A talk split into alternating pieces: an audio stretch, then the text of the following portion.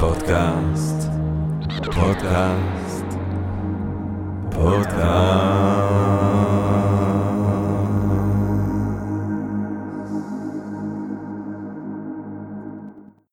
טוב, גבירותיי ורבותיי, ברוכות וברוכים הבאים לפודקאסט של Think and Drink Different, פודקאסט למי שאוהב לחשוב ולשתות. אני ג'רמי פוגל, ואנחנו רוצים קודם כל להודות לסמסונג נקסט תל אביב, קרן השקעות בתוכנה בשלבים מוקדמים, שמאפשרת לנו להקליט את הפודקאסט מהמשרד שלה בשחרונה כחלק מתוכנית התמיכה בקהילת החדשנות והיזמות הישראלית.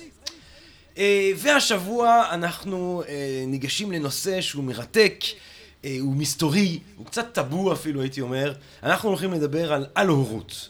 Et השאלה של על הורות, אולי, בטח, ב, ב, אנחנו דיברנו בפודקאסט הזה ובכלל הרבה על אבולוציה, על מחשבה שבעקבות אבולוציה, על מה שאנחנו לומדים מאותה תורה שפותחה כמובן על ידי דרווין, על האדם, אפילו דיברנו על איך שהאבולוציה מעצבת או לא מעצבת את היחסים בין המינים, את הפוליטיקה שלנו, אבל דבר אחד שנמצא באופן כמובן מאוד יסודי באבולוציה, זה שהיא כאילו עונה לשאלת משמעות החיים באיזושהי צורה, על ידי פרו כן, איפשהו בזה הוא נשאר תנכי. כן, יש משהו, הגן האנוכי הזה של דוקינס הוא בעצם מה שמבקש להמשיך הלאה. כן, כל מה שאנחנו בעצם עושים, זה אנחנו חבורה של, קבוצה של איברים ש, ש, שבעצם מעבירים איזשהו קוד גנטי מדור לדור, ובעצם מה שרוצה להתקדם זה תופעת החיים, שהיא התופעה הגנטית הזאת, ועל הורות נראית כבגידה בעיקרון הבסיסי הזה, נראה כאיזושהי צורה, סוג של חוסר רצון לשתף פעולה עם ההיגיון הבסיסי הכי ביולוגי של החיים, כפי שאומר לנו גם הביולוגיה וגם איפשהו המקרא. מצד שני, כשחשבתי על הנושא הזה של הלורות, חשבתי כמובן על הקטע המפורסם במשתה של אפלטון, שבו דיוטימה שמסבירה לסוקרטס את מה שהיא יודעת על אהבה, כי הוא כמובן לא יודע, אומרת לו כולנו בהיריון.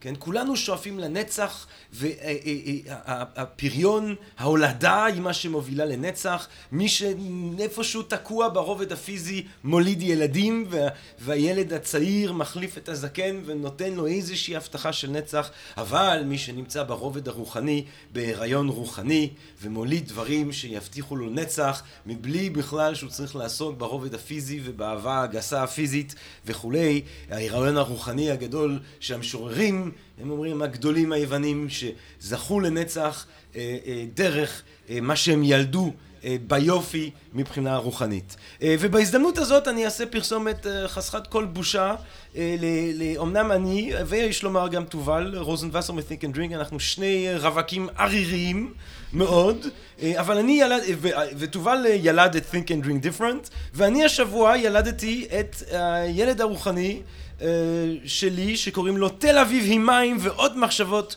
חוף הימיות שהוא ספר הביקורים שלי ספר פילוסופיה ושירים ומחשבות בדרך לים, בים, בחזרה מהים ותובל מ-Think and Drink Different הציע לכל המאזינים שלנו כאן בפודקאסט את המבצע הגדול הבא. מי שכותב לי או לתובל או בקבוצה בפייסבוק של הפודקאסט שלנו בעשרה ימים הקרובים זאת אומרת עשר ימים אחרי שאנחנו נפרסם את הפרק הזה יקבל עותק חתום חינם עד הבית על חשבון הברון בנדיבות אין קץ של תובל רוזנבסר או יותר נכון תובל רוזנבסר מ-Think and Drink Different.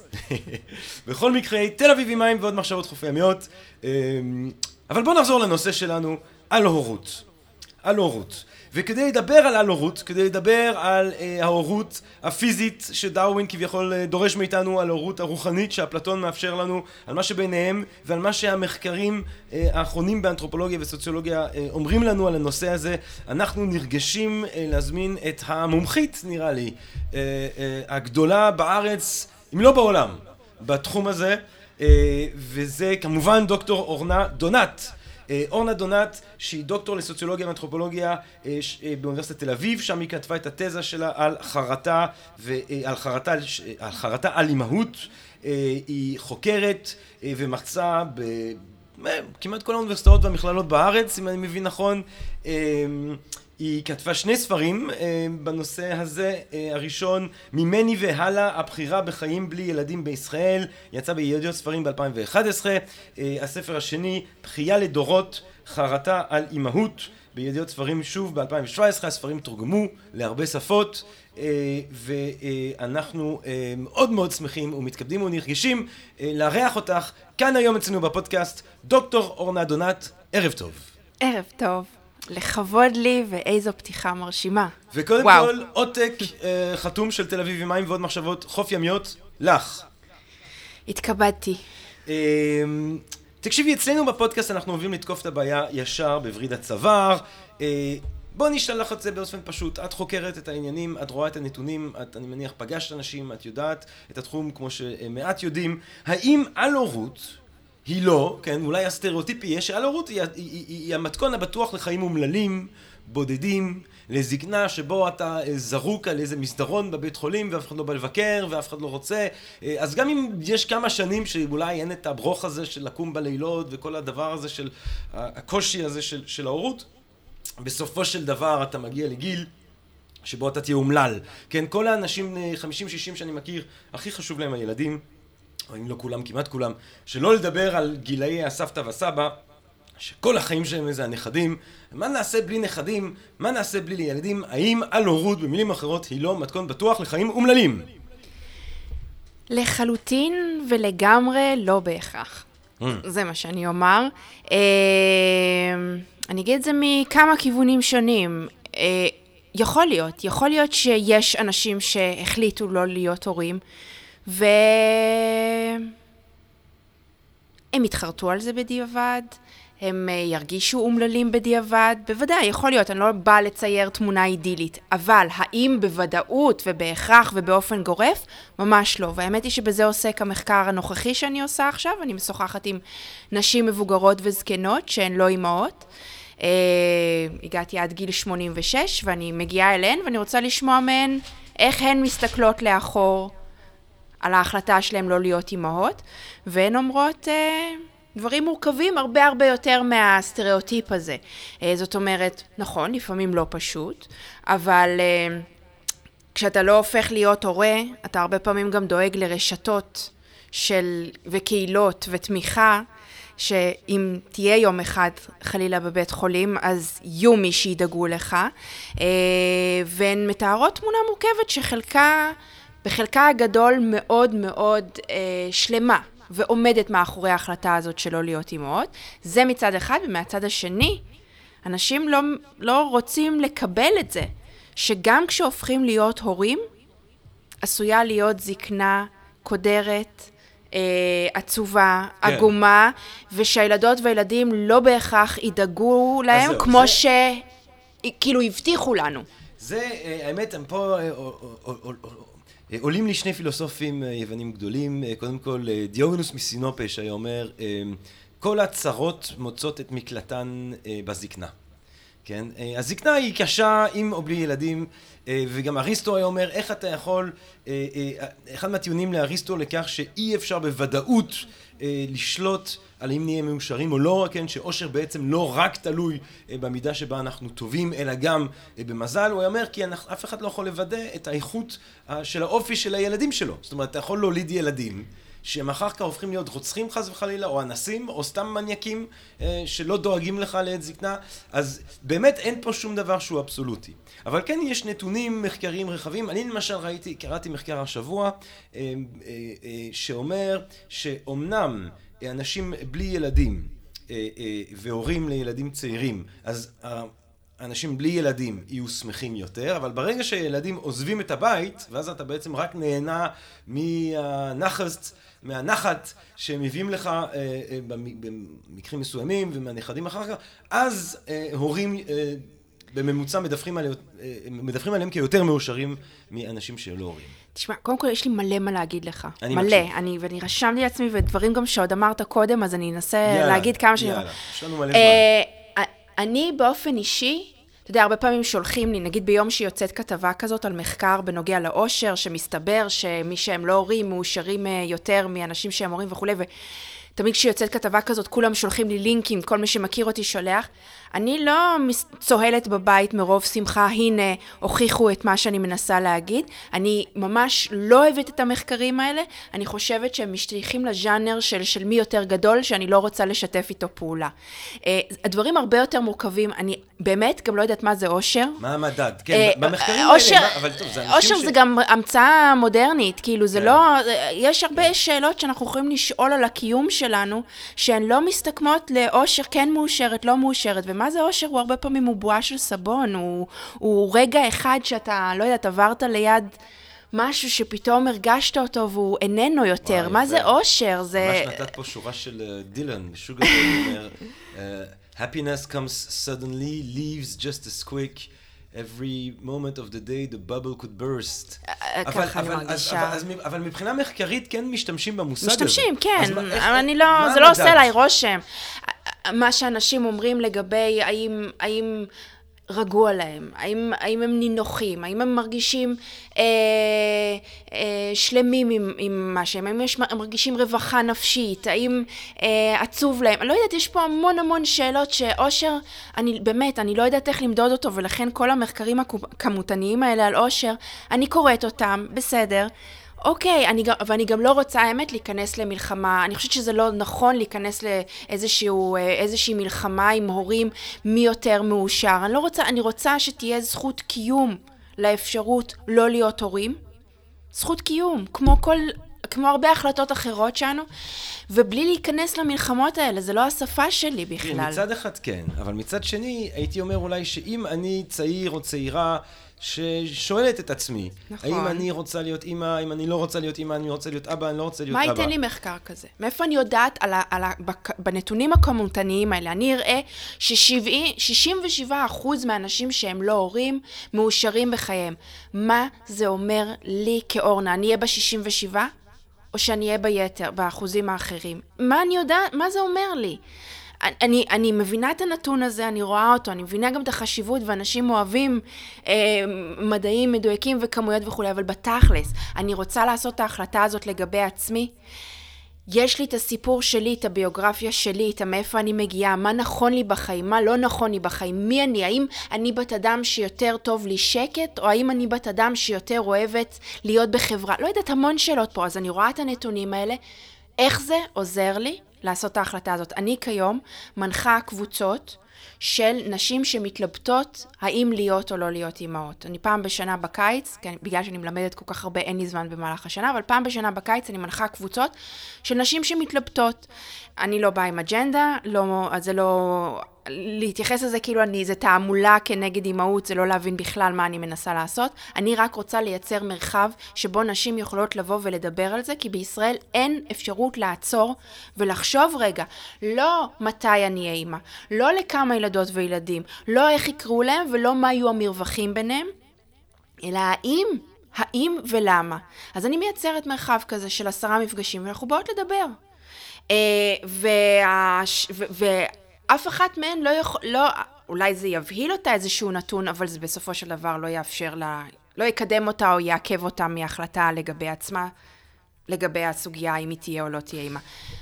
מעניין, מעניין באמת השאלה הזאת של המרחב, כי ניכר שלפחות אה, בעולם הדובר האנגלית, אה, או לפחות במרחב הדיגיטלי, אתה קורא יותר ויותר כתבות באמת על כך שאנשים מרגישים על גבול של אה, זה כבר לא מוסרי לעשות ילדים אה, בגלל שבעצם הדבר העיקרי שאפשר לעשות לעצור את ההתחממות הגלובלית אה, מעבר לטבעונות אבל הרבה יותר מטבעונות או להפסיק לטוס זה פשוט לא לעשות ילד, לא לעשות ילדים. וגם מתוך חשש שכדור הארץ הופך להיות בלתי נסבל ואתה בעצם מוליד עכשיו ילד שבגיל 50 יצטרך לרוץ וללכת מכות במה שיישאר מהסופרמרקט. זאת אומרת כן יש איזושהי תפיסה כמעט מוסרית אקולוגית, שקול חדש בעצם אה, בשיח הזה. נכון, וזה גם הרבה פעמים מה שאומרים לי, מה שגם אתה פתחת איתו ודיברת על הגן האנוכי ו- ו- וההמשכיות והמין האנושי וכולי וכולי. אני תמיד אומרת, אתה יודע, אין לי יכולת לדעת אם זה נכון או לא, זה ספקולציה כמו הרבה שאלות שאפשר להרהר בהן, ואני שמחה להרהר בהן, אבל יכול להיות שאנשים שלא רוצים לי, להיות הורים, אומרים לנו שזו סטייה אבולוציונית. אני אומרת, לא יודעת, אולי האבולוציה עושה את הסינונים האלה בדיוק בגלל שהמין האנושי אחרת לא ישרוד. זאת אומרת שאולי אנחנו זקוקים גם לאנשים שלא ירצו להיות הורים, אה, כי המשאבים, כן, כן, כי כן. המשאבים מדל- מדלדלים, כן, כי כן. אני לא יודעת, אני באמת, אני לא יודעת, אבל אני, לא, זה גם אפשרות. זה גם הסבר אה, שקראתי אבולוציונרי להתפתחות למשל של הומוסקסואליות. Mm-hmm. כן, הצורך בשבט בסכרים שלא בעצמם. אבל אה, היום גם זה לא. כל כך רלוונטי, זה כי... לא מוכיח את עצמו. אני זה לא- חושב שבכלל היחס של התרבות שלנו לבין הרקע האבולוציונרי הוא מצד אחד אין ספק שמאות אלפי שנים של השפעה אבולוציונרית נוכחים בנו, מצד שני יש לנו אפשרות אולי מסוימת שבה יש גם גורמים אה, תרבותיים שמתחילים להשפיע על ההתנהגות האנושית. אבל אולי באמת השאלה האבולוציונרית הזאת, השאלה של הדחף הזה, שכאילו אנחנו... זה הפך להיות כמעט מיתולוגיה דתית כבר, אה, אה, דרווין באיזושהי צורה. האם זה לא, האם, האם יש משהו, האם יש תחושה בין נשים שמחליטות לא להיכנס בהיריון, שלא רוצות אימהות, שיש בהן משהו פגום? אם אני אשאל את זה בצורה גסה, שיש בהן משהו שחסר להם את האינסטינקט האימהי, שזה אמור להיות הדבר הכי... הן מרגישות ככה, אבל לא פלא שהן מרגישות ככה, כי זה מה שמלעיטים אותנו, זה המסר שמלעיטים אותנו בו, ואומרים לנו מגיל אפס שהפסגה של הנשיות היא להיות אימא. ואז מי שלא עושה את זה, היא לא אישה למהדרין. אז אה, בוודאי שאישה, הרבה מאוד, לא כולן, אבל הרבה מאוד מהנשים שלא הופכות להיות אימהות, שואלות את עצמן, what's wrong with me? אה, אני באופן אישי חושבת, what's wrong with the culture? כן. אה, what's wrong with society, שאין חשיבה במונחים של ריבוי, איך יכול להיות שכולנו נרצה בדיוק את אותו דבר? אין שום דבר שכולנו רוצים בדיוק אותו דבר. אנחנו יכולים לשבת עד הבוקר, נעשה רשימה של דברים שאנחנו שונות בינינו נשים, למה שכולנו נרצה להיות אימהות? למה שכולנו נהיה מסוגלות להיות אימהות? ויש חוקרות שמנסחות את זה בצורה יותר נחרצת ממני, שהטיעון על האינסטינקט האימהי הוא אחד השקרים הכי גדולים שפטריארכיה מכרה לנשים ולגברים.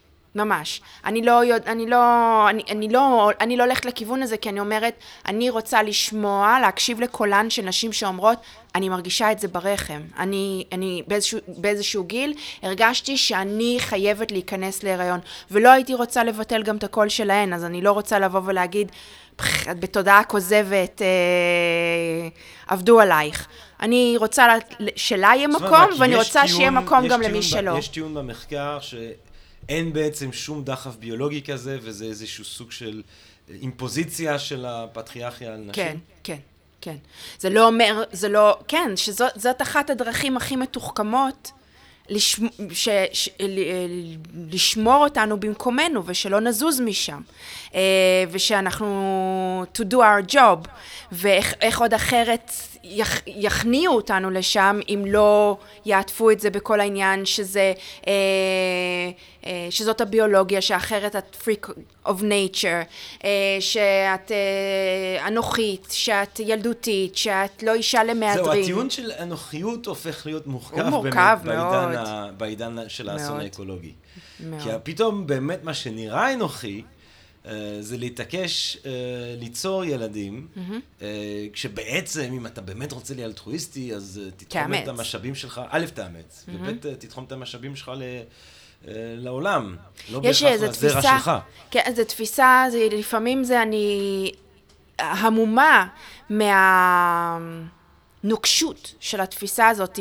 יש מישהי שיכולה להיות לא אימא ולתרום לקהילה שלה בכל כך הרבה אופנים, ועדיין אליה התייחסו כאגואיסטית, בעוד נגיד אישה שעושה עניין חשוב ביותר, היא דואגת לשני הילדים הביולוגיים שלה, אני לא מזלזלת בזה, אבל היא עושה את זה. עצם זה שהיא מתמקדת בדלת אמותיה בשני הילדים הביולוגיים שלה, נחשב ליותר אלטרואיסטי מאשר מישהי שלמשל תורמת לקהילה שלה באופן רחב יותר. כי זה כל כך נוקשה התפיסה הזאת. וגם רציתי להגיד לך מקודם, דיברת על, אני חושבת שאמרת את זה, הריון רוחני? כן. דיברת על זה במונחים של הריון רוחני? זה- אני בספר בעצם- שלי... זה בעצם המונחים של דיוטים, של המשתה של אפלטון. אז ב- בספר שלי אני מדברת על ה... אני מנסה לחלץ אותנו מחשיבה מדיון על המשכיות אנכית, שזה בין דורי, ביולוגי וכולי, לחשיבה במונחים של המשכיות אנכית. והמשכיות, אה, סליחה, להמשכיות אופקית, כן, אוקיי? מעבר כן. מהמשכיות אנכית להמשכיות אופקית, משום שהמשכיות אופקית זה אומר שאנחנו יכולות ויכולים להשאיר משהו אחרינו, שהוא, א', כבר עכשיו, הספר שלך ישאיר משהו כבר עכשיו. אמן, אמן. אמן, אמן, אמן. כבר עכשיו. ואנשים אולי, אתה יודע, לאורך ההיסטוריה, נשאר משהו ממך שהוא לא בהכרח הביולוגי אנכי. כן. ואנחנו לא חושבים על זה במונחים האלה. אנשים יכולים להשאיר הרבה מאוד אחריהם, גם אם זה לא באמצעות גנים ו- ובשר ודם ושלי וכולי. יש משהו מעניין באמת, ב- גם במקרה שלך, אה, והוא ש... וביררנו מראש, אני פה לא... זה, אני חשוב להגיד למאזינות והמאזינים שלנו שאני לא הייתי שואל דברים כאלה מבלי לבקש מראש, אבל אה, שהעניין המחקרי שלך בנושא הזה של הלורות בא בעצם מהסיפור האישי שלך, שאת אה, אמרת לי לפני ההקלטה שלנו כאן, שבגיל 16 את מגלה שאת לא רוצה להיות אה, הורה. אולי תדברי איתנו קצת על, ה, על, על החוויה האישית שלך, ועל איך שמתוך החוויה האישית הזאת צמחה בעצם אה, הצעות מחקר למיניהן. כן, אז אני בגיל 16 אה, אמרתי בצורה מאוד ברורה, אני לא אתחתן ולא יהיו לי ילדים.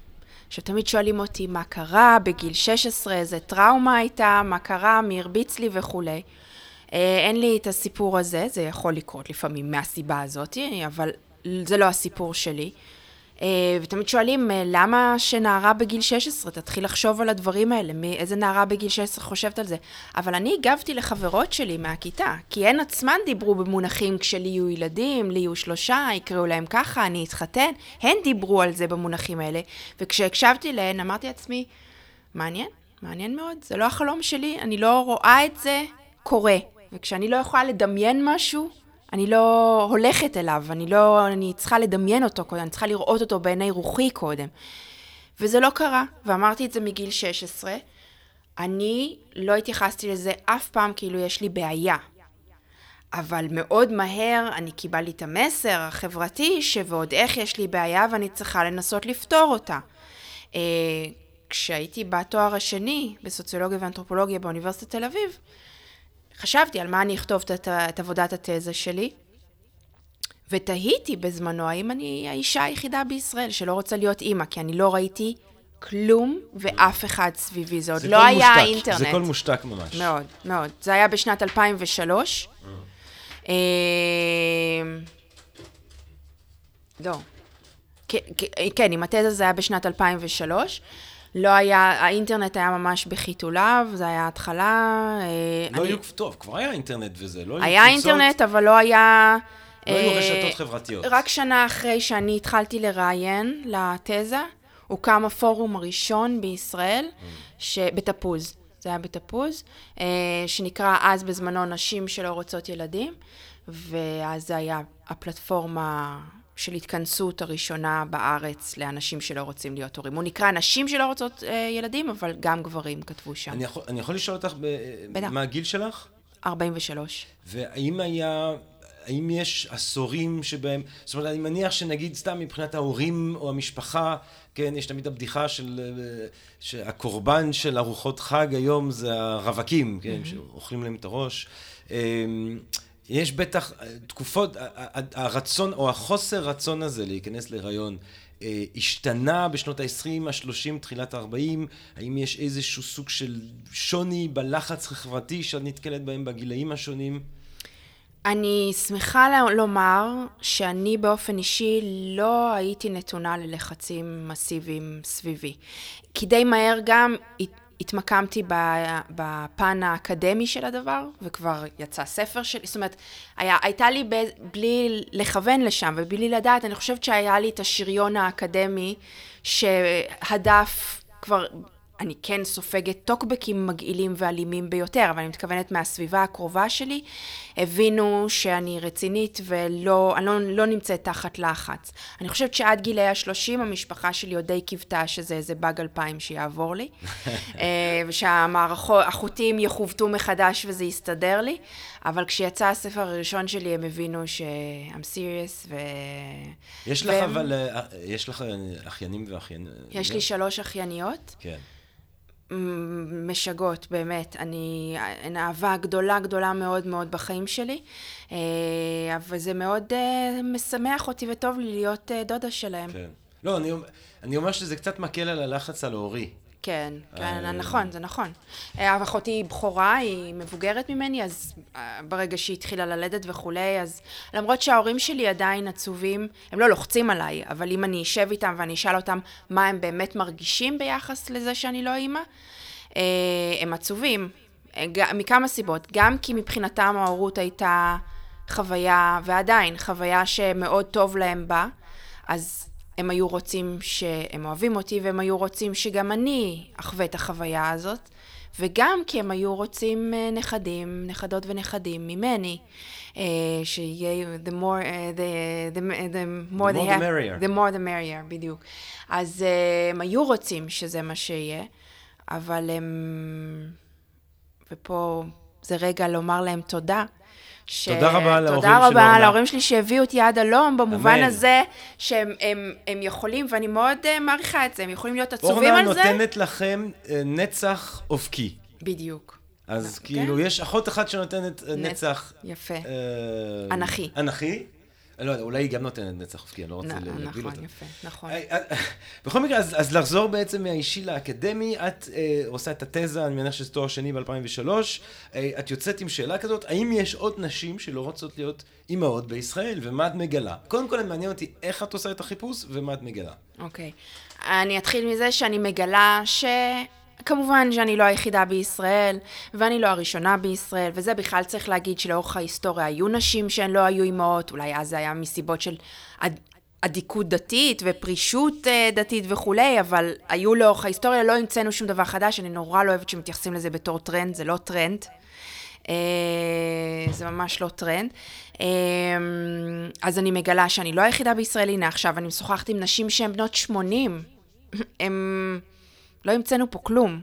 הם עשו את זה הרבה לפנינו. מתוך רצון, זאת אומרת, זה לא שהם לא רצון. פגשו את, הב... את, ה... את הגבר הנכון, או... אבל גם, אה, כן, זה מתוך, הן, הן יכלו להיות אימהות, חלקן גם עברו הפסקות הריון. אה, זה ממש, גם בהגדרה של הקול קורא למחקר, כתבתי, שאני מחפשת לדבר עם נשים שיכלו להיות אימהות, ולא לא הפכו להיות אימהות. זה ממש היה, זה לא מטעמים של בעיות בפריון וכולי. איך חיפשתי בזמנו? אתה מכיר את המוטו הזה של אה, שלח לחמך על פני המים? אה, אז אני מבחינתי זה שלח לחמים ובורקסים ומעמולים והרגליות ופיתות ולאפות, כל מה שאתה יכול שלח, וזה מה שעשיתי. שלחתי, הפצתי לכל עבר שאני עושה מחקר בנושא הזה, ולאט לאט התחילו לפנות אליי. עכשיו, היו לי שתי שיטות מחקר, אחת ראיונות, שוחחתי, עם כמה נשים שוחחת? אז בזמנו זה היה קצת, זה היה תזה, זה היה שמונה נשים וארבעה גברים, אבל שיטת המחקר השנייה הייתה ניתוח תוכן בפורום, בתפוז, ושם כבר היו עשרות על יש גבי הבדל עשרות. בין נשים לבין גברים אה, שלא רוצים להיות אה, הורים? ב... אני יודע מה, גם, גם באיך שהם מתארים את התהליך, גם, באיך, גם בסיבות, או דווקא זה די דומה? הסיבות די דומות, ההשלכות אבל של היעדר הרצון הן שונות בין נשים וגברים. אה, זאת אומרת, נשים בדרך כלל תספוגנה אש חזקה מאוד, בעוד גברים, קודם כל עד גיל מסוים, בפני גברים הד... הדלת פתוחה למשך הרבה יותר שנים, כן. אז uh, בשלב מסוים התחילו להתייחס אליהם כאינפנטילים או לוקים בתסמונת פיטר פן. אתה שומע, תובל? אתה שומע? כן, סליחה. למאזין שלנו תובל מ-Think and Read Different.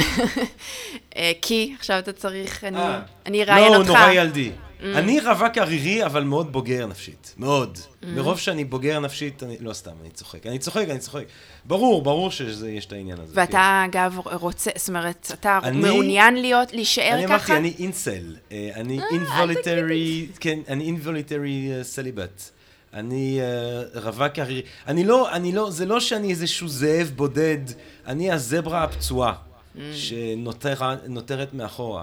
אני הפינגווין המשוגע שרץ למוות שלו, כן? יש את כל, כל הפינגווינים רצים לים, הוא רץ ל North Pole, כן.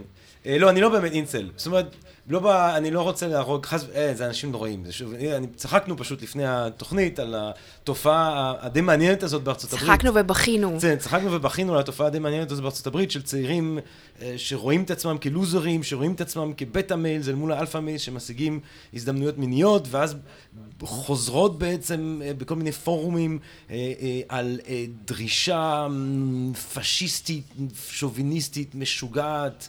אה, אה, אה, של שוויון הזדמנויות מיניות, שזה בעצם שיעבוד לנשים כאובייקט מיני שצריך לחלק אותו בצורה שוויונית בין גברים מתוסכלים מינית, משהו מזעזע. אז אני רוצה, זה היה בדיחה, אני לא מזדהה עם הדבר הזה. אני כן מזדהה עם הפינגווין המשוגע, יש לומר. אמ, אז, אז, אז את אומרת, גברים יגידו להם שהם פיטר פנים, שהם ילדיים, אבל לא, לא ייפלו עליהם with לא. the wrath of God. לא יבוא ויגיד לכם, אבל את לא ממלאת את עצמך כבן אדם. אני לא... חושבת שחלק מהעניין זה פשוט שהתרבות עושה הצמדה מאוד מאוד מאוד חד משמעית וברורה בין נשיות לאימהות, והיא לא עושה את אותה הצמדה בין גבריות לאבהות. אה, זאת אומרת, אה, מיש... אה, אדם שהוא לא יהפוך להיות אבא, הוא לא ייחשב ללא גבר-גבר. כן. וזה עניין מאוד מרכזי פה, לא, אולי בטח לא כל הסיפור, אבל זה עניין מאוד מרכזי, ואנחנו נשים, אז אנחנו ניתפס כלא אישה, לא אישה למהדרין, זה, זה בעייתי, את לא הוכחת את גילום הנשיות שלך בקיום הזה. אה, לגברים זה לא ככה. אז uh, יגידו אולי, הוא, יש לו בעיה של uh, פחד מהתחייבות, הוא לא, הוא לא אחראי, הוא לא בשל, הוא לא בוגר, יגידו, אבל בגילאים מבוגרים יותר. אצלנו הרגע כבר מגיל 28 כן. יתחילו כן, להציק לגבי זה. יש פה כן לחץ. אולי, אולי אפילו איחרתי בגיל 28, יכול להיות שזה מתחיל היום. אני צוחק שהמעמד האידיאלי שלי בחיים זה ג' פלוס אחד.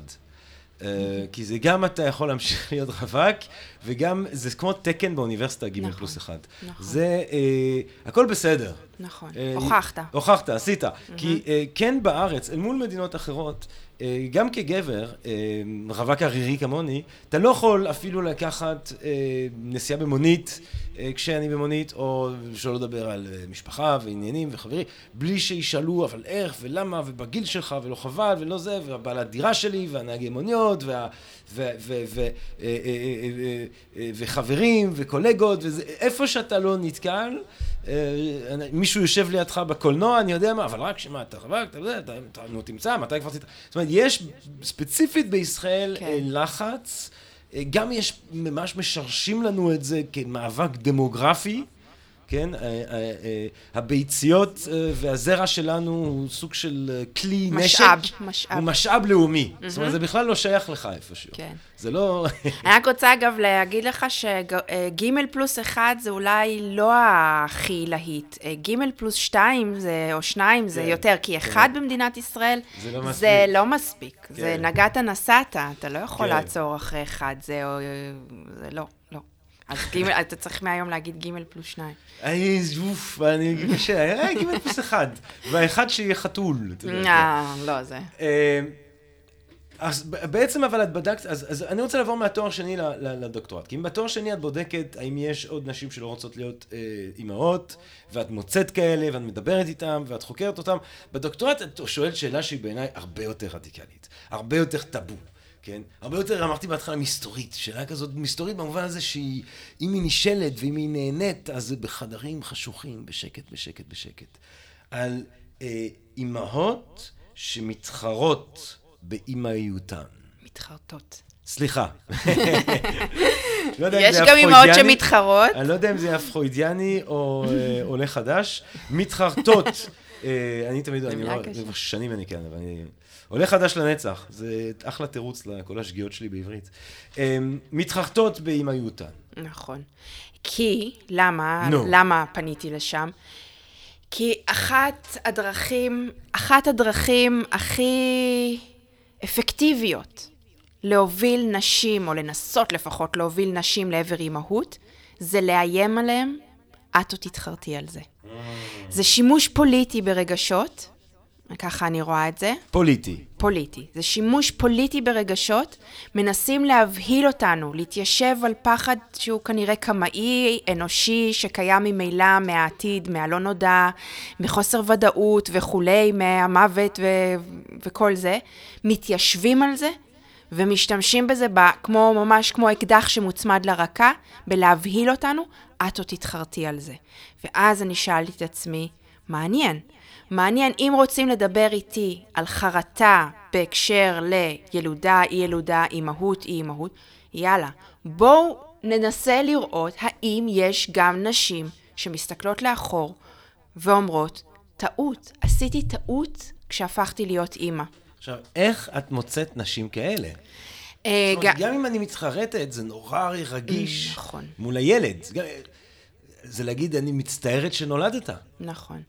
אמ, אז זהו, טוב, גם פה יש הרבה מה להגיד. זה לא בהכרח, זה יישמע כזה עקלקל ומתחמק, אבל זה לא בהכרח להגיד, אני מצטערת שאתה נולדת, אלא אני מצטערת שהפכתי להיות אימא. זה אבל לא אותו כבת- דבר. בוא נגיד שכבת, או אני כבן, לא היינו שמחים אולי לשמוע שהאימא שלנו מתחרטת על זה שהיא הפכה להיות אימא. קפיצה, אבל אתה עושה פה קפיצה שהיא לא מובנת מאליה. זה שהן מדברות איתי ותחת, אה, והפרטים אה, חסויים. ברור שזה הכל חסוי, לא, ברור, ברור. אז ברור. אה, זה לא לבוא בהכרח לילד ולדבר איתו, אבל יש לי גם מה להגיד על העניין של אבל בוא נתחיל לבוא לילד. מאיך- איך- איך את מוצאת אותן, כי בדיוק כן. בגלל שהפעם עוד יותר מהמחקר הקודם, כן. זה מחקר שחייב להיות סודי, מן הסתם.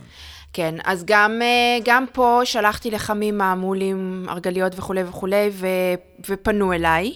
אה, לשמחתי, הציעו לי ב, אז בזמנו, בזמנים מודרניים בידיעות, לכתוב, זה היה בשנה הראשונה של הדוקטורט, לכתוב איזשהו טור, איזו כתבה כזאת של שני עמודים על מה המשמעות של לעשות מחקר על רגש שהוא טאבו. ואני הסכמתי רק אם יפרסמו את המייל שלי בסוף, ו-14 הורים פנו אליי בעקבותה, גם אבות, כי זה היה בהתחלה חרטה על הורות, זאת אומרת, גם ראיינתי עשרה גברים שמתחרטים על זה שהם הפכו להיות אבות. אה, וגם בזמנו יצא הספר שלי, אז הייתי הרבה בתקשורת ודיברתי על הדוקטורט, והיו מי שעשו ממש מהלך אקטיבי ופעיל ו... ונמרץ אה, למצוא את הפרטים שלי, הם חיפשו לדבר, אותי. הם כן, רצו, כן. הם רצו מישהו שישמע אותם, ממש, את הקול שלהם. ממש, מה- מבלי לשפוט אותם. מה הנשים האלה אומרות? הן אומרות, אין פה, אנחנו לא נמצא פה איזשהו סיפור דרמטי או טרגי במיוחד ו/או בכלל, זאת אומרת, מה שהן מספרות על אימהות יכול להיות דומה להרבה דברים שכבר קורים היום בארץ ובעולם, בבלוגים, בפייסבוק, במערכונים של ארץ נהדרת, לא יודעת מה. אימהות שאומרות, קשה, קשה לנו מאוד, מאוד מאוד מאוד, כך שאין פה איזשהו סיפור יוצא דופן. השורה התחתונה שלהן היא שונה. הן באות ואומרות, לא, זה לא היה שווה את הכל. החיוך של הילד לא היה שווה את הכל. זה לא בהכרח היה כדאי בשבילנו. אגב, אני ראיינתי 23 אמהות, חמש מתוכן הן סבתות, זאת אומרת שהן אימהות כבר 30, 40, 50 שנים, והן מסתכלות לאחור, גם מתוך הסבתאות, זה כבר לא החוגים, אה, המלאכה היומיומית שהיא מאוד, אה, הרבה פעמים מטרטרת הרבה מאוד אימהות וגם נופלת על כתפיהן. הילדים שלהם כבר הם הורים לילדים אחרים, ועדיין הן אומרות, טעות. אבל מה, את, את יכולה אולי, כמובן שבעילום שם ותוך שמירה מוחלטת על הסודיות של הדבר, אה, קצת יותר להיכנס לעדות של אחד או שתיים מהאימהות האלה? אני, אתה יודע, במובנים רבים אני אומרת, אין פה סיפור, אין, פה, אני... אבל מה, כ- ב- מה, מה, במה זה פגע? תחשבי על אחד מהן, אוקיי. במה זה פגע לה? זה פגע לה בקריירה והיא מתחרטת שהיא לא התקדמה בעבודה, זה, היא הייתה רוצה יותר זמן לעצמה, אז- היא הייתה רוצה אה, לנסוע, אה, אה, לגלות את העולם, כאילו מה, איפה זה, איפה זה מתיישב החרטה הזאת? אני מנסה קצת יותר לקבל את העדות כן. של הנשים הללו. תראה, קודם כל חלקן אומרות, פשוט זה לא מתאים לי, אימהות לא מתאימה לי, ואני חושבת שאם אפריורית היינו לוקחים בחשבון שיש ריבוי של זהויות של נשים, אז זה לא היה כל כך נשמע, או שצריך איזה פיקנטריה פה לשמוע מה הן אומרות, זה פשוט הן הביאו, הבינו לצערן בדיעבד שלהן לא מתאים להיות אימהות, זה דבר אחד. ודבר נוסף, זה באמת, אה, נקרא לזה שיח של אובדנים. הרבה מאוד אובדנים שהיו כרוכים מבחינתן במעבר לאימהות. זה יכול להיות אובדן של זמן, אובדן העצמי. אה, זה הרגיש להן שזה רוקן אותן יותר מאשר מילא אותן, והתרבות שלנו מבטיחה לנו שברגע שנהפוך להיות אימהות זה ימלא אותנו, זה ימלא את החסר, את כל מה שלא היה, והן מתארות פה תנועה הפוכה. משפט נוראי, אני מאוד אוהב את ניטשה, ואולי חלקכם שמעתם, לפעמים אני מראיין את עצמי, אז ראיינתי את עצמי על ניטשה, ואני כל כך מתלהב ממנו ואוהב אותו, אבל יש לו משפט אחד מהנוראים שבו הוא אומר, אה, אישה היא רידל, היא חידה. אישה היא חידה עם פתרון אחד, הריון. Mm. כן, נורא, וואי. כן. פיזית המשפט הזה בא לך. כן, כן. כן. אז, אז באמת התרבות אבל תופסת את זה אה, ככזה. נכון, ואז באמת באות נשים. את חייבת, תכנסי להיריון וזה ימלא לך את החיים, וזה... נכון, נכון, וזה זה, זה, זה המשמעות של קיומך, זה הייעוד של חייך, זה מה שאומרים לנו, אין לנו... אתה יודע כמה פעמים כתבו לי בטוקבק, אם אז תתאבדי? זאת אומרת שאם אני לא רוצה להיות אימא, אז איזה ערך יש לקיום שלי? מעניין גם הרגש הזה. מעניין הרגש, שאני מניח זה גברים שכותבים את זה, למרות שאני לא יכול לדעת. לא יודעת. אה, הרגש של גבר או אישה, שנתקל במישהי כמוך, אה, אישה שמחליטה שאימהות זה לא לה, ו- ומשום מה זה מכעיס אותו. מאוד מכעיס, מוציא המון זעם הדבר הזה. האם זה בגלל שהם מרגישים לא פייר שאני חייב לעשות ילדים להמשיך את הזין האנושי והיא אה, יוצאת לחופשה. איפשהו וזה יוצא החוצה, אולי אפילו לא באופן מודע וזה יוצא החוצה ככה, האם זה איזה משהו חייתי? אה, אני מנסה להבין למה שאנשים יכעסו, למה הם לא יגידו וואלה חבל, כאילו מה, זאת אומרת זה לא שאת כותבת אה, איזה משהו פוליטי שלא, מה פה, מה פה כל כך מכעיס? מה בעמדה הזאת גורמת לכעס הזה? אני חושבת שזה משני כיוונים. אחד, זה שזה מאוד מבהיל אה, אם, אם נקודת המוצא או הלך הרוח הוא אה, חשיבה פטריארכלית, זה נורא נורא מבהיל שנשים באות והן זזות מהמשבצת, הן לא במקומן. זה נתפס כנשים לא מבויתות, אי אפשר לביית אותנו. וזה משהו שחותר תחת אחד היסודות המאוד מרכזיים בפטריארכיה שרוצה לראות אותנו בבית, מטאפורית או קונקרטית. את לא מבויתת. את לא מבויתת ואת אישה מסוכנת. את אישה חשודה ומסוכנת. כן. זה דבר אחד. ואז גם, לא, כן. מה יקרה אם עוד יחש... תחשובנה כמוך? זה בכלל נאבד שליטה על כל הסדר הזה שאנחנו רוצים לשמור עליו. זה דבר אחד. ואני חושבת שדבר שני, וזה אולי עם הכיוון של אה, אה, נשים, אולי גם גברים, יכול להיות, שזה באמת מנכיח את העובדה שיש אפשרות להכריע.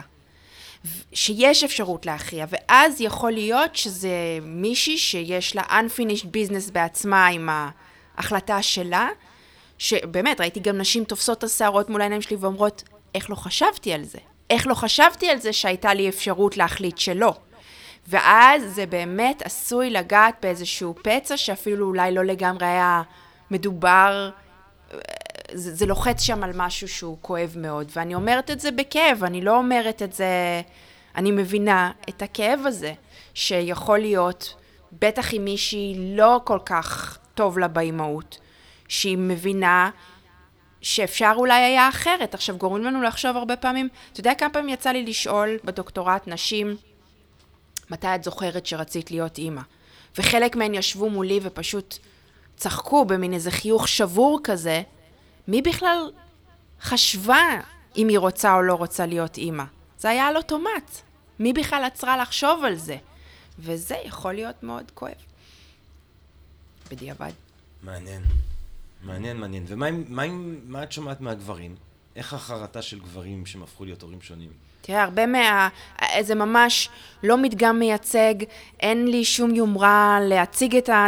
מה שאני הולכת להגיד עכשיו כאיזשהו מדגם מייצג. כל מה שאני אומרת זה שמתוך עשרה גברים שראיינתי, שמונה מהם הפכו להיות אבות רק בגלל שבת הזוג שלהם רצתה להיות אימא. הם לא רצו להיות אבות, והם הפכו להיות אבות רק בגלל שהם רצו להמשיך להישאר להיות זאת אומרת, להמשיך כן, להישאר מכירה, איתה, כן, כן, אוקיי? כן, כן. ואז היום, במרחק של זמן, חלקם גרושים בכלל, והם עם ילד או ילדים שהם עצמם לא רצו להיות אבות. אז uh, להגיד לך שזה ממצא, זה לא ממצא. זה פשוט, אני רק רגע מתארת משהו עובדתי ממה שעלה מעשרה ראיונות שאני עשיתי. בטוח יש עוד סיפורים. מה עם אנשים שמתרחטים בגלל שהילדים שלהם יצאו חרא? אה, יכול להיות... היה לך כאלה? יכול להיות... פשוט תחשבי, תחשבי שאת עושה ילד, והוא נגיד באמת, אני אגיד לך מה, אני קראתי, אני, באמת עניין אותי הסיפור הזה של האינצל, כי זה, זה, בכלל מעניין אותי התופעה הזאת של ההתבודדות של אנשים, של המרחק של, זה משהו שמאוד מאפיין לדעתי את החברה האמריקאית, אני לא רואה את זה כל כך קורה בארץ, אבל עם הטכנולוגיה ועם ההתבודדות בתוך רשתות חברתיות והחיים החברתיים שהופכים להיות לגמרי כמעט וירטואליים, אז יש לך טיפוסים כאלה, כמו ביפן התופעה הזאת של ילדים mm-hmm. שהם בתוך חדרים ולא יוצאים מהם וכולי. אמ, אמ, קראתי את, את, את, את, את התיאור של אבא, שמתאר שהבן שלו כזה. עכשיו, בהתחלה זה בא ממקום קורבני, זה בא ממקום של הילד באמת לא מסתדר לו והוא לא פופולרי והוא לא יפיופי ונשים, ובנות בכיתה לא רוצות אותו, זה דבר מאוד כואב.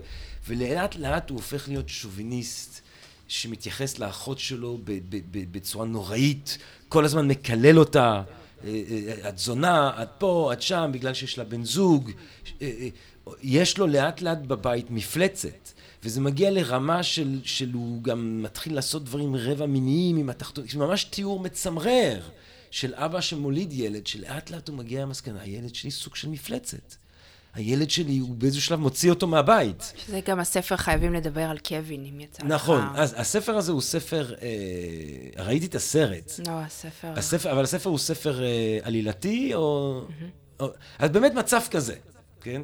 ההורים של היטלר, כן. יאללה, חייבים היטלר. אבל היו לך סיפורים כאלה של הורים שהתחרטו בגלל שהילדים שלהם יצאו לא, לא מה שהם רצו? קודם כל אני רוצה להגיד לך שהרבה פעמים אנחנו לא לוקחים בחשבון שלהפוך להורה, המשמעות היא להיכנס למערכת יחסים לכל החיים עם אדם לא ידוע. כן. אתה לא, זה אולי אחת ממערכות היחסים שאתה נכנס אליה עם מישהו שאתה לא יודע מי הוא, מי הוא יהיה בכלל. עכשיו, יכול להיות שזה הטאבו הבא, אה, שה, של הורים ש, שמרגישים באמת כלפי הילדים שלהם, אני לא סובל אותך, אתה ילד דוחה, אני לא מסת... במחקר שאני עשיתי, זה לא היה הכיוון. זאת אומרת, הן, רובן ככולן אמרו, אני אוהבת את הילדים שלי, הם אנשים טובים, הם אנשים חכמים, הם אנשים נחמדים דיים, אוקיי? פשוט שונאת להיות אימא שלהם. זה היה, זה לא היה סיפורים במחקר לפחות שאני עשיתי, של אה, אה, ילדים שהם מבחינת האימהות שלהם הם בלתי נסבלים. אולי היה אחת שיש לה שלושה ילדים, ואחת מתוכן קשה לה מאוד איתה, וזה היה צורת הניסוח. אותה אני הרבה פחות אוהבת. וזה היה המקסימום ש... וזה באמת, זה גם כן. אחד מהטבואים. ממש, זה, זה, זה הטאבו העניין. לאהוב אחד יותר מהשני, או לא לאהוב אותם בכלל. כן, כן? להגיד, הילד הזה, ואתה יודע, זה גם דברים מאוד מורכבים, זה את הילד הזה אני פחות אוהבת כי הוא נורא שונה ממני, או להפך, כי הוא נורא דומה לי, והוא כל הזמן זה להסתובב בבית עם מראה מול הפנים, שאני לא יכולה לשאת את המראה הזאת, יש כל מיני סיבות לדבר כן. הזה, אבל זה באמת פחות מדובר. הן דאגו להגיד שהן... את הילדים הם אוהבים, את הבני אדם, את מי שהם, פשוט שונאות להיות במיקום המסוים במערכת היחסים איתם. מה אם, אה, אה, אה, זאת אומרת, מה אם העתיד, מה, מה את חוקרת עכשיו? כלומר, זה מעניין, כי היינו בתואר שני, האם יש עוד נשים שלא רוצות להיות הורים? יש. דוקטורט, אה, רעיון איכותי כזה אה, עם אה, אה, נשים שמתחרטות על אה, הפיכתן לאימהות. מה את חוקרת היום? זה מה שאני סוגרת אה, איתו מעגל עם השאלה הראשונה שלך, זה נשים מבוגרות וזקנות שהן לא אימהות. אפרופו מה ששאלת על האם מחויב כן. שיהיה מדובר בעתיד קודר ועגום. כן. זה מה שאני חוקרת אז בוא, היום. אז בוא נדבר באמת, בוא, בוא נחזור אה, אה, לזקנה. מה הן אומרות לך? הם לא, זאת אומרת, כי יש שלב בחיים, נגיד את ואני, אנחנו עוד, אה, יש לנו עוד קצת קויכס, אה, ואנחנו מסתובבים ומרצים וכותבים ועושים ונפגשים ויוצאים וקרחנות וכיף. לי כיף. אני לא יודע לגבייך בחיים. כן. אה, כיף לך? טוב לך? הכל בסדר? די מאוד. כן. ברוך השם, ברוך השם, יום יום שעה שעה. אה, אבל באמת יש גיל שאתה רואה את החיים של אנשים, שוב, אנקדוטלי, אני לא עשיתי פה שום מחקר כמותי. וכל החיים זה הנכדים, וכל החיים זה המשפחות, ומה הנכד הזה עושה, ומה הנכדה הזאת עושה, וארוחת שישי, ובואו אליי לשישי. ובואו... הדבר הזה הופך להיות ממש ממש קריטי. אני הרבה פעמים כשאנשים שואלים אותי, תגיד, אתה לא רוצה להתחתן, אתה לא רוצה זה, אני אומר, תראו, אני, ברור לי שאני, אני, דעתי אני עושה טעות, כרגע כיף לי בטירוף. אני עושה טעות, זה הולך להיגמר רע, אם זה ממשיך? ככה. אני חושב שאם זה ימשיך. ככה, זה לא יהיה טוב. זה יהיה עצוב, וזה יהיה מבאס, וכולם יהיה להם נכדים וזה, ואף אחד, כבר, מי כבר ירצה לראות את אה, איזה ג'רמי לבד שם, בן 70, אה, אה, מנבל את הפה על הגל, כן? אבל... אז למה אתה לא, אני עושה עכשיו כן. פרקליטת השטן כן. מבחינתי, כי זה לא באמת, כן, אני כן. שואלת אותך את זה. כן. אז למה אתה לא מונע את ההתרסקות הידועה לא, מראש אני- הזו? יכול להיות שזה עוד יימנע. אני, אין לי Mm. פה, אין לי פה עמדה עקרונית. אם יום אחד יהיה לי מערכת יחסים שתתרומם ותצליח ותצמח ויצאו משם ילדים, סבבה. אה, אוקיי. אה, אם לא, אז גם סבבה. אה. אה, אם- סבבה קודר, אבל סבבה. אה, אני... מבחינתך. כן. האמת היא, אולי פשוט אני בן אדם חרדתי, ונראה לי ש... יש לי תחושה שהעתיד הולך להיות קודר גם ככה. מה שמזכיר לי, אגב, שאתה יודע, אתה אולי אחד מהסממנים הראשונים על הורות, אם מדברים על אה, פילוסופיה, הוא טאלס. טאלס, הפילוסוף הראשון. אה, שדיוגונוס לאכטיוס מספר לנו, שאימא שלו שואלת אותו, טאלס, למה אתה לא מתחתן? אז הוא אומר, לא, עכשיו אני צעיר מדי. עוד כמה שנים הוא שואל את, טלס, למה עכשיו אתה לא מתחתן? הוא אומר, לא, עכשיו אני מבוגר מדי. אה, ואז היא שואלת אותו, אה, טלס, למה אתה, שאלו אותו, טלס, למה אתה לא עושה ילדים? אז הוא אמר, כי אני אוהב אותם.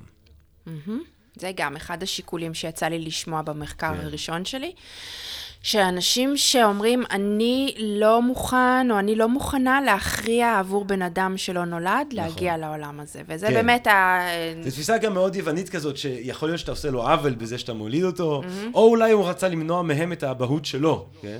גם, אבל יש את וגם. הבחור הזה בהודו שתובע את ההורים שלו על זה שהם יצרו אותו. שמעת את נכון, הסיפור נכון, המצחיקון הזה. נכון. ויש גם אה, מבחינה משפטית כל הלידה בעוולה, זה גם כן אה, עוד הסתעפות של הדבר הזה, של ילדים שנגיד הגיעו עם איזושהי, אה, אה, מוגבלו, עם איזשהן מוגבלויות, והם מאשים, תובעים הרבה פעמים על זה שבכל זאת הביאו אותם לעולם. וואו. כן, זה נקרא ללידה בעוולה.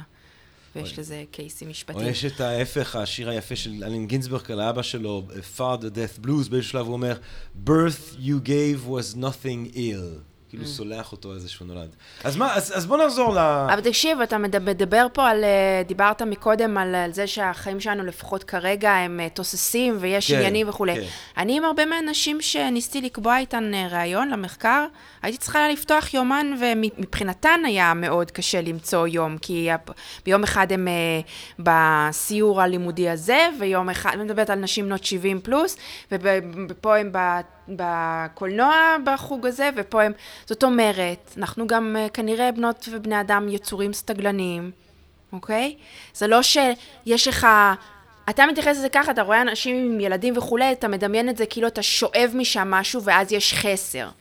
אבל זה לא עובד ככה. אם מלכתחילה אין את הדבר הזה, אז אתה הרבה פעמים מייצר כבר עניין ופעילות וקשרים וחברויות ורשתות ביטחון וכולי אה, לקראת הגילאים של הזקנה. האם אה, זה... אתה מבין למה אני מתכוונת? אתה, זה כמו שנגיד, הרבה פעמים שואלים אותי, אבל אם ההורים שלך היו חושבים כמוך, אז את לא היית נמצאת פה, אבל אי אפשר, זה לא, נראה לי גם אתה בטח יכול לחשוב על זה פילוסופית, זה לא אותה שאלה. האם כשאני כבר קיימת ומסירים אותי מהמשוואה, כן, זה זה לא לא אותה אותו שאלה דבר, זה לא כמו אותו שאני דבר, לא נכון. פה מלכתחילה, ואותו לא דבר דבר. לגבי משפחות. זאת אומרת, אתה מסתכל היום על משפחות עם ילדים, אתה מוציא את זה משם, ברור שזה חסר. אז את יודעת מה, אני אשאל אותך הפוך על הפוך. כן.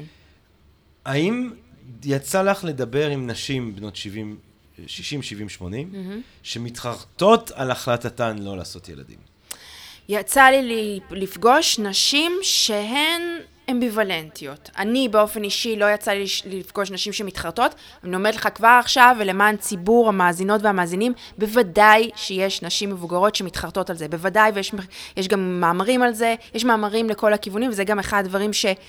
שקצת הכעיסו, שבוודאי שיהיו מאמרים על נשים שמתחרטות על זה שהן לא הפכו להיות אימהות, ואף מילה על חרטה בעקבות אימהות, בגלל זה גם רציתי לכתוב על זה, כי לא כתבו על זה בעולם גם, אה, על, על האפשרות הזאת. אז אני אומרת כבר עכשיו בוודאי שיש נשים שמתחרטות על זה.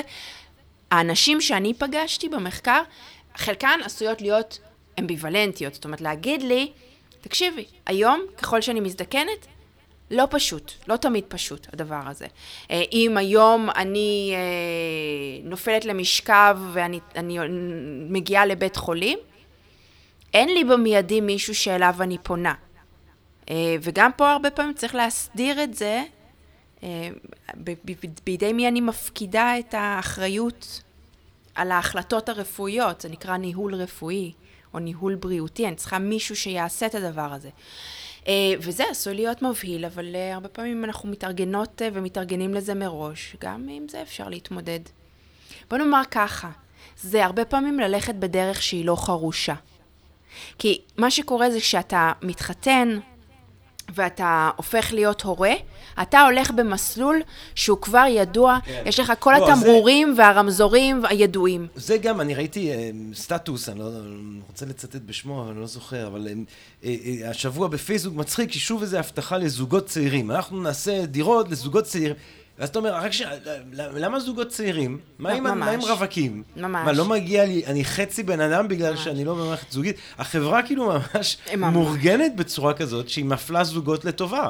ממש, ואני גם, זה יישמע ככה איזה אזוטרי וכולי, אבל אני מראה הרבה פעמים בקורסים שאני מלמדת, אה, שרטוטים של תוכניות של דירות שהולכים לבנות אותם, שרוצים למכור אותם, כן? אז כבר כתוב שם חדר הורים. למה כתוב חדר הורים? למה זה לא master bedroom? אה, למה לא חדר אה, שינה אחד, חדר שינה שתיים, חדר שינה גדול, חדר שינה קטן? כתוב חדר הורים וחדר ילדים. גם master bedroom זה ניסוח אה, זה גם, כן, אם כן. חושבים על... נכון. אבל כן, נכון. אפשר חדר שינה. חדר כן, שינה, כן. גדול, קטן. אבל אולי זה לוקח אותנו לשאלה שהיא עלתה מקודם, ואני הייתי שמח לשמוע את ההתייחסות שלך על זה במפורש. שאלת מערכות היחסים. כי באמת הרבה פעמים, ואני ממש כבר בגיל ש, שלי, שלנו, אה, אתה באמת הרבה שומע, אתה שומע סיפורים כזה, אני מאוהב בה, היא, אני לא יודע אם אני רוצה ילדים עכשיו, אבל היא רוצה, ובלי זה, אז אני הולך על זה. או הפוך, אני יכול להיות גם נשים שאומרות, אני, הוא רוצה משפחה, ואם אני לא נכון. לא אכנס לסיפור הזה, אז אנחנו לא נוכל להמשיך. שאלת מערכת היחסים היא מורכבת למי שלא אה, אה, מעוניין בהורות. כי באמת, אתה צריך למצוא בן או בת זוג שגם הם אה, לא מעוניינים בדבר. מה, מה יש לך לומר לנו על הדבר הזה? אה, שזה אכן לא פשוט, ואני חושבת שבכלל אנחנו בתקופה בהיסטוריה שלא פשוט למצוא בה, ואז על זה אמור להיות עוד הדובדבן שבקצפת. ששתי, ששניהם, שתיהן, נראו עין בעין בנוגע לאופק המשותף שלהם, וזה עשוי להיות לא פשוט. אבל, אה, יש היום כבר יותר ויותר קבוצות, גם בפייסבוק עושים מפגשי היכרויות, באוקיי קיופיד אפשר לסמן אם אתה רוצה, אם את רוצה. אנשים, אני מכירה גם זוגות, אנשים נשואים, לא נשואים. אה, זה לא פשוט, אבל זה אפשרי. ועוד דבר שאני רוצה להגיד זה שזה. הרבה פעמים זה מחייב דיבור, כי לא להניח מראש שאנשים uh, כבר פיקסט, uh, שהם כבר נעולים על הדבר הזה. כבר יצא לי לראות אנשים שהכירו בהתחלה כשהיא רוצה והוא לא רוצה, ו... או ההפך וכולי, ודיברו על זה, ומתישהו הבינו שבסדר, זה עושים את ההכרעות שלהם. ו... כי איפשהו, מעניין שבמקרה, נגיד, שתיארת את, ה, את המקרה שלך, את התובנה הזאת בגיל 16, את תיארת את זה באותו זמן, אמרת, הבנתי שאני לא, נכון. לא רוצה להתחתן ואני לא רוצה ילדים. נכון, אבל זה לא, לא, כאילו זה לא, לא בהכרח לא, לא בהכרח לא רוצה זוגיות, אבל לא, אני לא אתחתן, זאת אומרת, היה לי ברור, אני לא יודעת איך בגיל 16, אני גם לא ידעתי מה זה פמיניזם בגיל 16, לדאבוני, אה, אבל אני ידעתי שאני לא אתחתן בצורה הלא רבנות, לא ולא... יהיה לך בעל. לא יהיה לי בעל. אה, אני, הבע... אין מילה, אתה יודע שאין מילה בנקבה, בלשון נקבה לבעל, כאילו, אני הבעלית של חיי, אני הבעלית של הגוף שלי, כן. אני הבעלת, לא יודעת, אבל אני זה, I'm the owner. כן. of my body ו-my life, אה, אבל, אה, וזוגיות זה... אה, יש סימני שאלה סביב זה, אבל זה לא היה מוחלט כמו... אהבתי את? האינטונציה הסיינפלדית שם לרגע. כן. ניסיתי לחשוב איך בדיוק להגדיר את זה. זה מורכב, אבל אה, חתונה היה ממש ברור לי שלא, ואימהות היה לי ממש ברור שלא. אה, זה לא אומר בהכרח לדון את עצמי לחיים אה, לבד, אבל אולי כן, לא יודעת. ימים יגידו. זה מפחיד אותך? לא. הנתונים גם, זאת אומרת, אני, אני כן בתחושה, שוב, כנראה שלא בישראל. ישראל קצת יוצאת דופן, גם באחוזי הפריון אה, אה, אה, אה, ובדברים אחרים. אבל יש תחושה במערב, לפחות בדור שלנו, שיהיו יותר ויותר אנשים שמחליטים מכל מיני סיבות אה, לא להביא אה, ילדים בעולם. את יכולה להגיד לנו בישראל בערך, אם זה גם, אם רואים, אם רואים סימנים של עלייה? אה, ב... אין לנו נתונים מהלשכה המרכזית לסטטיסטיקה. למה? הספר שלי יצא ב-2011. כן. והיה סביבו, היה לו הד ודיון ציבורי וכולי. אנחנו כמה שנים אחרי? אנחנו שמונה שנים, אנחנו שמונה שנים? וואי, אני רץ. כבר, אני כבר, לא, החוטים שלי. במוח כבר אה, זה. כן. אה, שמונה שנים ועדיין הלשכה המרכזית לסטטיסטיקה לא מספקת נתונים. יש נתון שאומר שבערך 24% ממשקי הבית בישראל אין בהם ילדים, זה לא אומר לנו כלום על השאלה של רצון והיעדר רצון, זה לא אומר לנו כלום האם יש בעיות בפריון, האם כן אה, יש ניסיון, אנחנו לא, לא ידוע. תעלומה. מעניין, כן. מעניין, מעניין. כן. טאבו, מאוד, ממש, ממש טאבו. כן.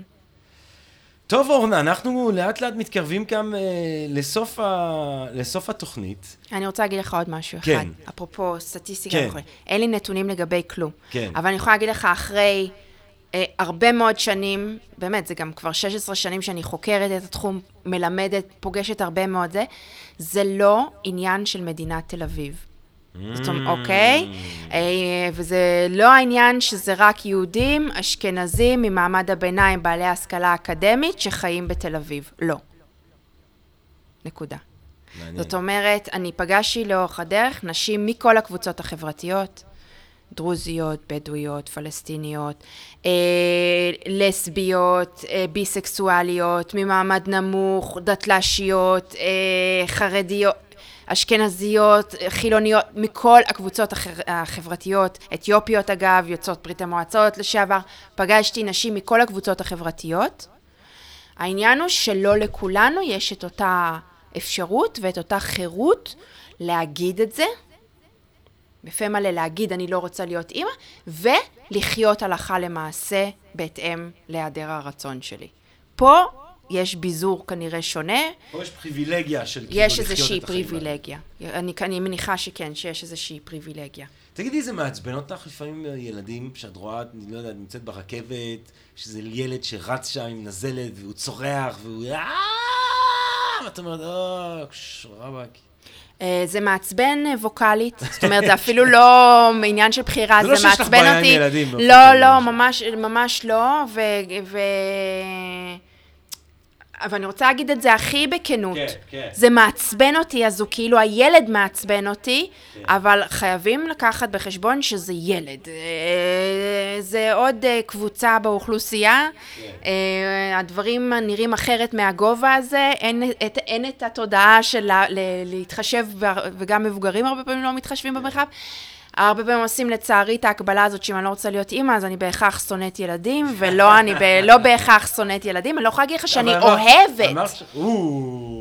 אבל זה, או. כעת- אני לא יכולה להגיד שאני אוהבת בנות ובני אדם בהכרח, אוקיי? זה אני, זה. אכפת לי מהם. וואלה, לקראת הסוף את אה, נותנת פה את... אה, לא, אכפת, אני, אכפת כן. לי להפחית סבל בעולם. נכון. זה, אני, זה מעניין אותי, להפחית סבל לשחרר בעולם. כל זה יצור יומרני. חי מכל אה, כן. סבל אה, שישוחרר. אה, May every living being be released from all suffering. אמן. העיקרון הבודהיסטי. אגב, הרבה- לפיו אני חי, אני מסכים. ה- הרבה פעמים אה, ב- בסביבה הקרובה שלי יותר, אה, יותר אה, עושים נגיד אה, ככה רעש סביב הטבעונות שלי מאשר סביב זה שאני לא רוצה להיות אימא. אה, יפה. כן, האמת זה- היא, יש, יש, אני, אני גם כטבעוני, אה, אגב, אה, יש, יש קשר קצת בין הדברים. נראה לי, לא? לי יש קשר בין הטבעונות שלי לפמיניזם שלי. לחלוטין, חד כאילו משמעית. בין, בין, בין טבעונות לעל הורות. אה, זה יהיה מעניין לבדוק, כן, אני לא אהיה. מופתע שטבעון- שיותר- שהאחוזים של אה, רצון לא להיות הורה יותר גבוה מבין הטבעונים מאשר באוכלוסייה הכללית. מאוד יכול להיות. יש פה כל מיני קשרים, האקולוגי, יש כן, כאן כן, אשכולות כן. של... אה, אשכולות של. שימת סימני שאלה מעל אה, כן. נורמות אה, הגמוניות, כן. כן, מאוד יכול להיות. מעניין מאוד. אורנה, דוקטור אורנה דונת, תודה רבה רבה לך, זה היה מרתק. יש אולי עוד משהו שאת רוצה לומר לפני שאנחנו נפרדים כאן? יש משהו שלא שאלתי, שאלה שלא שאלתי, שאלה ש... תשובה שאת רוצה לתת שלא... חילצתי. אמ, אני- אני... סמסטר שלם יכולה לדבר על זה, ברור, אז אה, זה ברור. הכל פה על קצה המזלג. אני רק אגיד שאני מאוד מקווה שבסיומה של ההאזנה לתוכנית, אה, לא תהיה איזושהי תחושה שיש כאן, אה, שב- שמה שמניע אותי זה תעמולה. כן. כנגד אימהות, וזה נורא נורא חשוב לי. כי אני באמת, אני חושבת שאם אני הייתי שמה את עצמי כמי שיודעת מה נכון לנשים, ושמה שנכון לנשים זה לא להיות אימהות, אז אני לא שונה מפטריארכיה בסופו של דבר. ביומרנות מעניין, ובעזות מעניין. המצח להחליט בשביל נשים, במקום לתת להן, אה, הן יודעות על עצמן יותר כן. טוב ממני. בואי ננסה את הרעיון המהפכני הזה, שאישה היא בעצם סוכן עצמאי. נכון? מרגש, ממש, מרגש. ממש. היא בעצם סוכן עצמאי שיכולה לחשוב ולהעיז לחשוב למען עצמה מה שהיא רוצה shocking. לעשות עם הגוף שלה. מה עם shocking. זה? מה את אומרת על זה? shocking, אני. צריכה לישון על זה כן, עכשיו. וואו, זה קצת, מרגיש לי קצת מוגזם. זה קצת. כאילו... הגזמת. כן, קצת. ממש. אה, דוקטור אורנה דונת, תודה רבה רבה לך. תודה גם לך. אה, מקווה גם שהמאזינות והמאזינים שלנו אה, נהנו מהשיחה הזאת כמו שאני נהניתי ממנה.